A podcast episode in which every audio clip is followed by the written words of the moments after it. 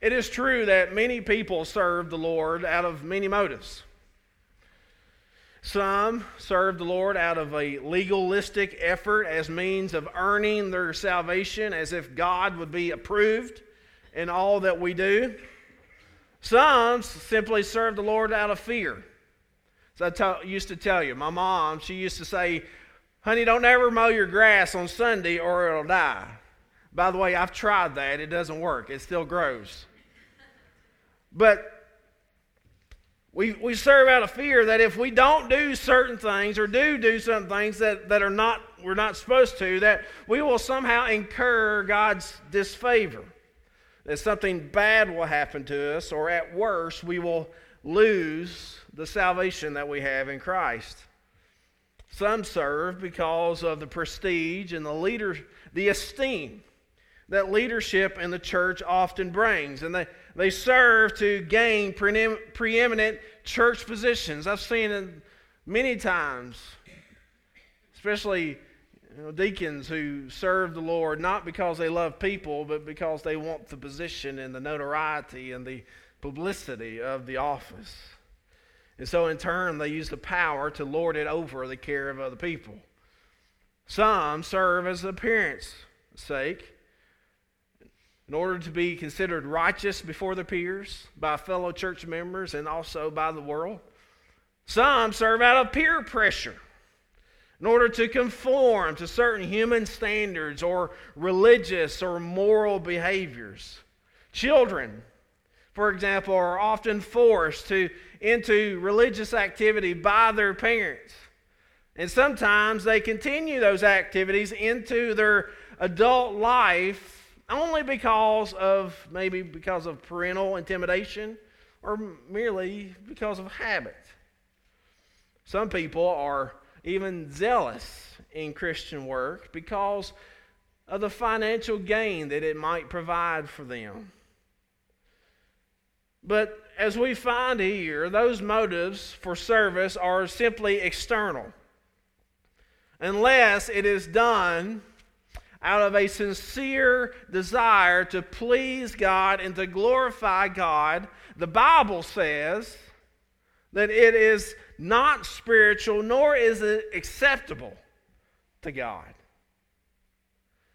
But on the flip side, it is possible at the same time for a Christian to begin Christian service out of genuine devotion to God and then later fall into a season of habit of performing certain duties mechanically, merely out of a sense of necessity or pressure.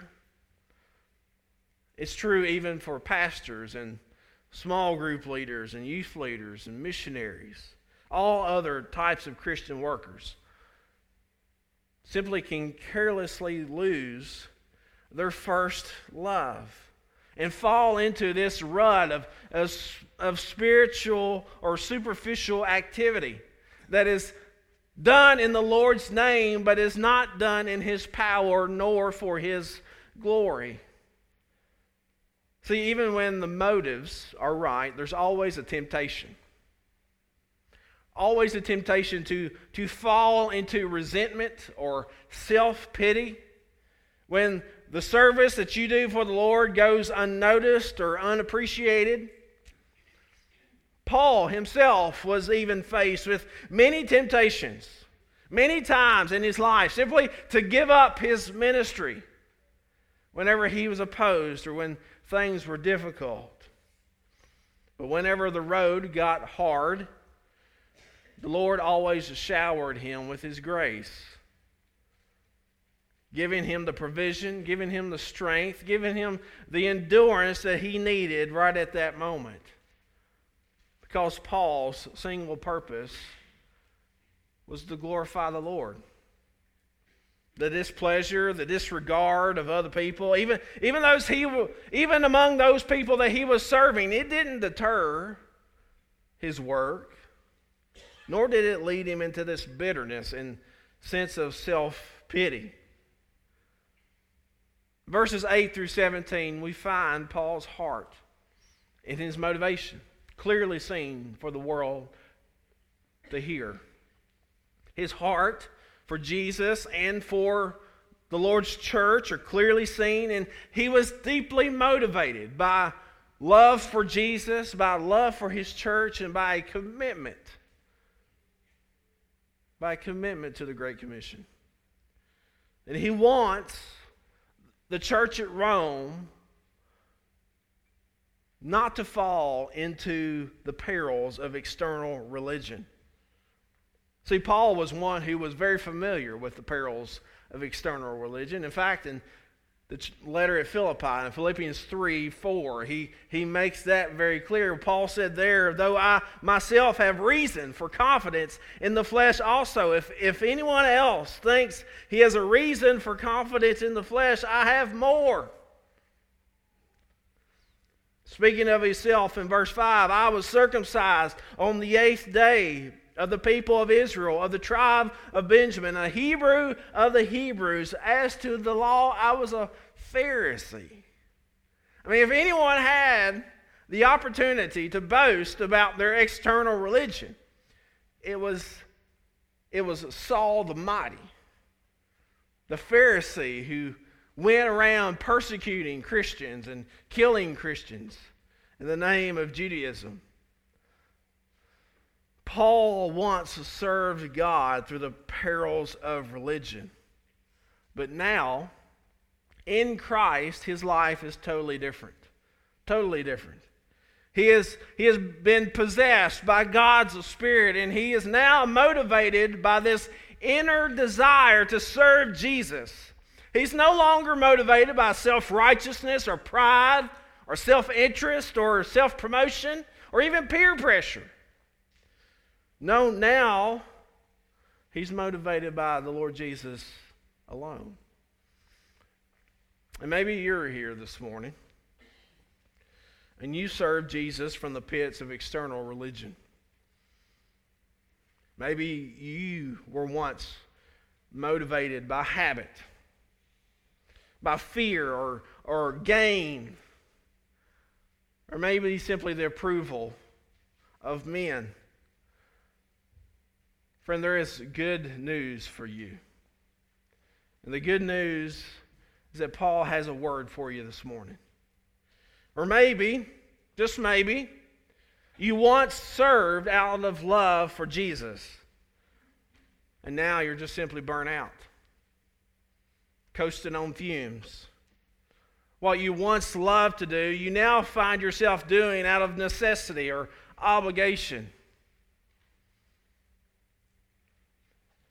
Sometimes maybe you're just looking for a way out. Friend, if that is you, truth is, you're not alone. Trust me, I, have been there right where you're at. But Paul exposes his heart here. And there we find several motivations, but really two main motivations that we can consolidate together. And they were motivations that sustained him for the rest of his life. Whenever he was bitten by snakes and shipwrecked and mocked and ridiculed among Jews, there were motivations that continued to allow his feet to keep going forward. Because we find first that Paul was motivated by an indebted spirit. As you read this text in verses 8 through 15, it becomes apparent to us that Paul, Paul does what he does because he feels indebted to Christ. If you look at verse 13 again of this text, he says, I, I do not want you to become unaware, brothers, that I've often intended to come to you, but thus far have been prevented, in order that I may reap some harvest among you as well as among the rest of the Gentiles. And then notice what he says in verse 14 I am under obligation, both to Greeks and to barbarians, both to the wise and to the foolish. Paul says here that he feels under obligation. I mean, is Paul somehow returning back to his old ways because he felt obligated as a Pharisee? He felt obligated as a Jew does he feel obligated because God is demanding something from him now? No, that's not what he's feeling at all. If you look back in the previous verses, in verses 8 through 12, you find out in verse 8 that Paul possesses a thankful heart to God for what God has done, but also for the people who are in Rome. He's thankful because God has saved him. He's thankful to God that just like God saved him, he wants to be an encouragement to all the Christians in Rome. See, Paul feels indebted to Christ because Jesus paid the debt that Paul owed to God. That's why he felt indebted. See, Jesus, for Paul, Jesus was his substitute. Jesus lived the life that the Apostle Paul couldn't live. Jesus died the death that he deserved to die, and Jesus rose again to give Paul what he could never accomplish for himself in the throes of Judaism. And so now Paul's heart's been changed. He feels like he's got to do something. You ever feel like that? Brother Sean, you ever feel like that? Like you just got to do something? He's got to tell somebody what, what Jesus has done for him. What Jesus in turn can do for you. Friend, if we are going to be faithful to Jesus, we have to get back to this indebted spirit. Think about it in this way, for example. Imagine if I lent, or imagine if you lent me $100. I am indebted to you until when? until you pay until I pay you back, right? And then it's over. If I pay you back, then that's okay. But look at it another way. Imagine that you lent me $100 with a stipulation to pass it on to someone else. Then, in that circumstance, when is my indebtment over with? Is it when I give it back to you? No. It's whenever I pass it on to somebody else. See, Paul viewed himself like that. He, he felt indebted to Christ because Christ had given him an immeasurable gift. And it was a gift that God said you can't keep it to yourself. You can't keep it to yourself. You got to pass it on. You have to keep passing it on to other people.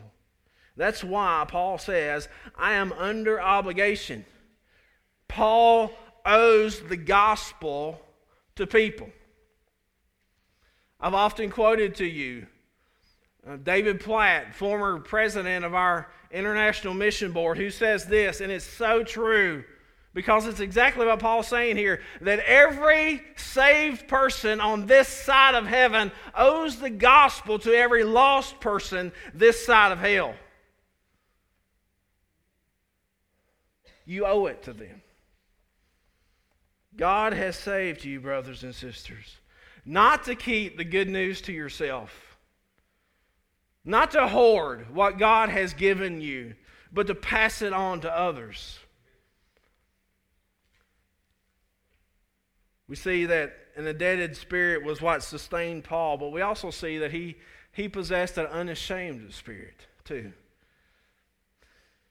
Most of you know verse 16, for I am Paul says, For I am not ashamed of the gospel, for it is the power of God unto salvation to everyone who believes, to the Jew first and also to the Greek. Paul saying, honey, I'm not ashamed of this message. Paul indicates that some people are going to be tempted to be ashamed of what God has done. And just think about it for a second. What is it about the gospel that's so shameful? What's so, what's so shameful about the good news of Christ? I'll give you four reasons. They're not mine. Tim Keller made them up. I'm just regurgitating to you. But the first one, think about it. The gospel tells us that we are spiritual failures. Anybody like that message? Sean, you like that message? No matter how good that beard looks, brother, it ain't going to get you into heaven. That's what the gospel tells you. It tells you that there's something you can't do. And I don't know about you, but my redneck hide don't like it. My, my dad raised me that you put your hind end to work and make a living to provide for your family. If there's something that I can't do, that really makes me mad. But you know what? Nothing I could ever do could ever make God love me. Do you realize that? You know how I know that God loved me? Because of what Jesus did for me. The only way, friend, you can be saved is through a free gift. And so all of your moralness, all of your religious activity means nothing. Means absolutely nothing. It offends the person who thinks that their decency gives them an advantage over people who they view as not decent. But, but let's just be honest. We're all screwed up. We're all sinners. We're all messed up people. If you are sitting here today and you think I don't deserve to be here, honey, you're in the right place because everybody else don't feel like they deserve to be here either, whether they want to admit it or not. Secondly, the gospel is offensive because it tells us that we're so wicked that only the death of Jesus could save us. This offends the popular belief of the innate goodness of humanity. See, here's the deal the gospel would disagree with Luke Bryan, who says that I believe most people are good. Which, by the way, he says, I believe that most people are good. He's, you know, discounting Hitler and all the other people. But that's not what the gospel says. The gospel says that the Bible tells us that no one is good. No, not even one. None of us are good.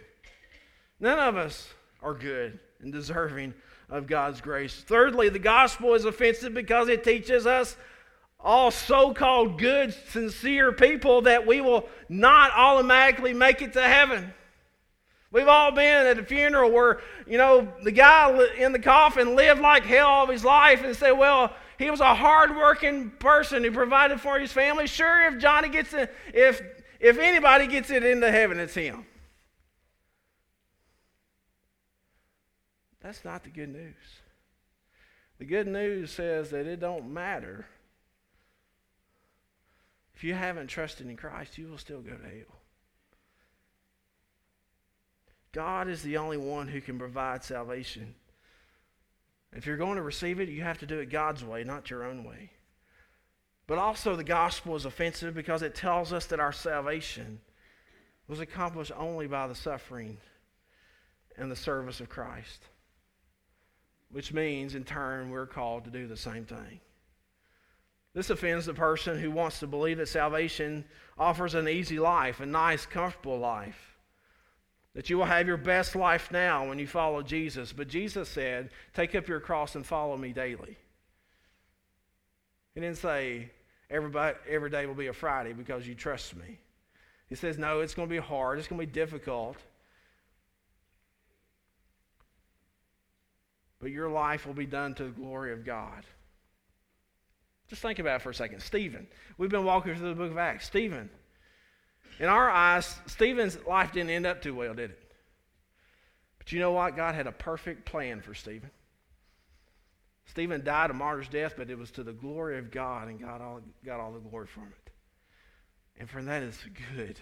That is the good that God calls us to. See, Paul says, I know this message is going to offend all of us, but I'm still not ashamed of it.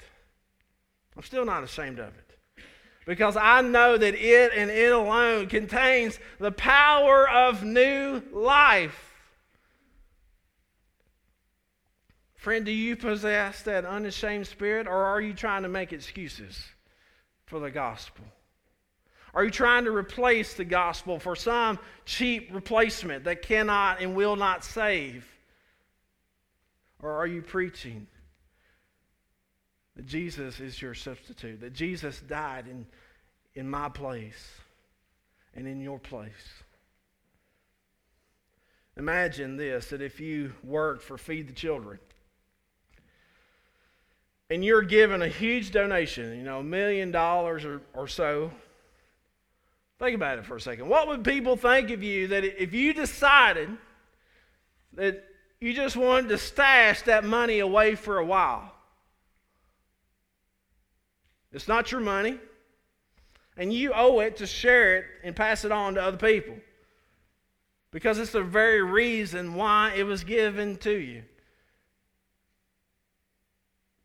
What would people think? Wouldn't think too kindly of that, right?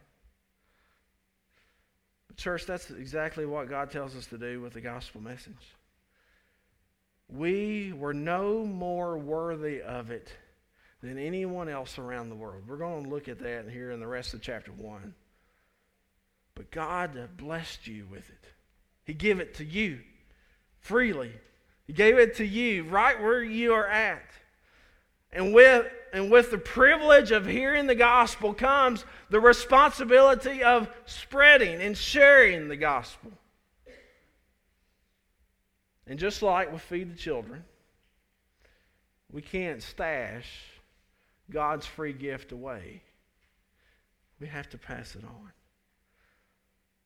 Friend, when you realize how much you owe to others, how unworthy you were to hear the gospel, how, how much you owe to Jesus for Him giving it to you, it completely changes how you look at your life. Completely changes it. Because whenever you see it then, you, you start to look at your ambitions and your dreams and your talents and and all of your resources completely different. And you start to say with people like William Carey, who said, There's only but one life to live, and it soon will pass, but only what is done for Christ will last. You start to make extraordinary and what other people may consider to be radical decisions about your life and efforts to proclaim the Lord Jesus. Much of our missionary endeavors that we've done as Baptists are owed to folks like Carey, but also Adoniram Judson. Judson was the first Baptist missionary ever to be sent by what was then the Triennial Convention, now this was part of what's called the Southern Baptist Convention. Judson was sent to Burma, now called Myanmar in South Asia. But before Judson went, he had fallen in love with a girl named Anne Hasseltine, who also shared his love for the nations. And so he, he was in love with her and desired to marry her. And so he, he wrote to her father wishing that he would approve of Judson having her hand in marriage. And so he wrote a letter. And thankfully, today, his, work, his letter is preserved for us to hear. Here's what Judson wrote to his later his wife's father, asking her, asking him that he would marry her.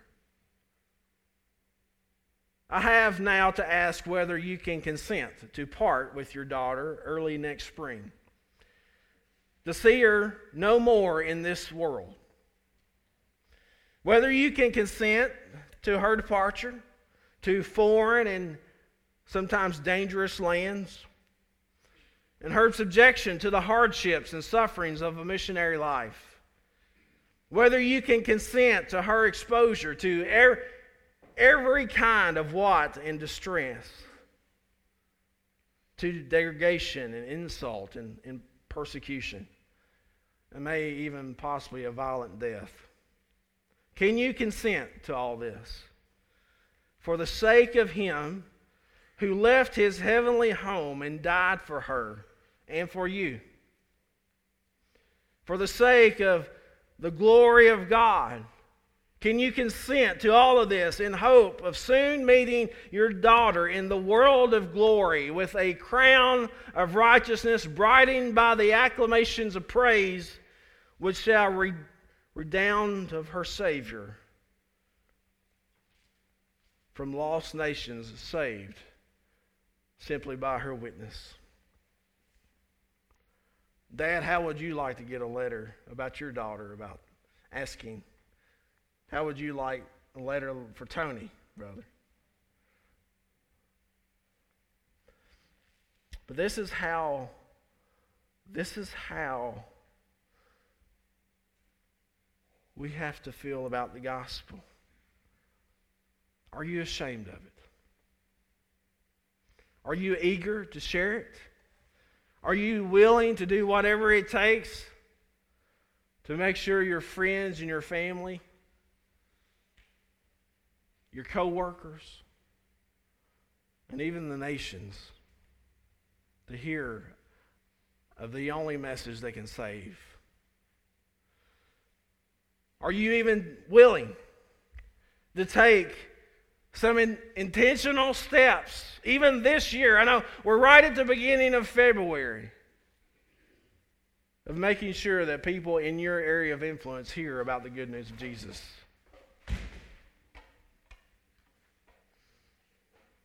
I didn't do it.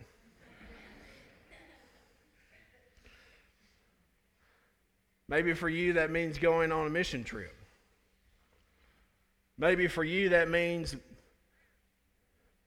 partnering with our missionaries somewhere in a foreign context.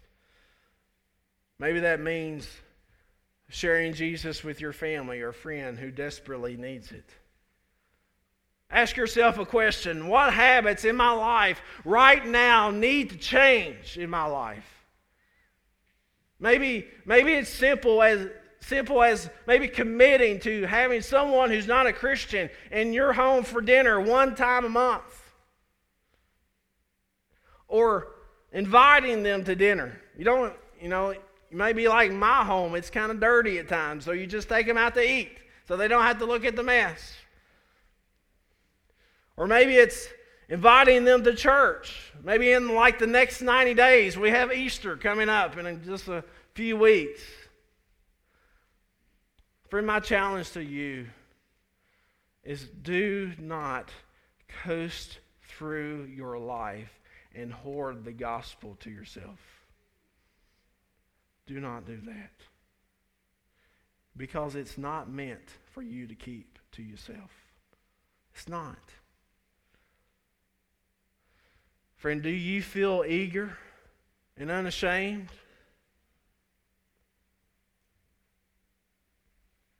Before we go this morning, I have a, just a short video that I want you to listen to. So take a look. Stop me if you've heard this one. You grow up, you graduate high school, you attend the best college you can get into, and a few years later you graduate again. You marry the perfect girl and move into a small, character building apartment. Over the next couple of years, you had a house, a dog, and two ish children. A perfect start to a picket fence life. Time begins to roll by, your kids grow up, you get involved at your church just like you're supposed to do. And sure, you have opportunities to engage more with the outside world, but it's hard enough to balance your job, church, wife, and two ish kids. Your life continues speeding along, your children grow up and make you a grandfather. Eventually, you retire and start spending a little too much time in Florida. But it's okay to relax. After two generations, you've impacted the eight lives in your family. Finally, at the end of it all, the Lord calls you home. And it was a good life, right? Work, family, church. Because whichever order you put them in, that's all there is, right? What would happen if we shook up that formula? Imagine if we went out of our way to engage with our world coworkers, neighbors, old friends. And not just engage, disciple. Imagine if we took one year and discipled one person from our world. Took a year and truly shared the message of love, salvation, and freedom in Christ to that one person. And what if inside that year that person started to follow Jesus? But let's not stop there. What if the next year that person began to disciple someone else, and you did the same thing, and two more people came to know Christ? And what if you did this year after year, person after person, and each of them picked one person year after year, and each of them, and each of them. If this kept going for 30 years, That would mean that 1,073,741,824 people could hear the gospel. That's a little more than eight. The thing is, it's not a joke, and it's not a gimmick. Most importantly, it's not impossible. It's one person boldly making a commitment to bringing one other person to Christ. And it all starts by asking the question Who's your one?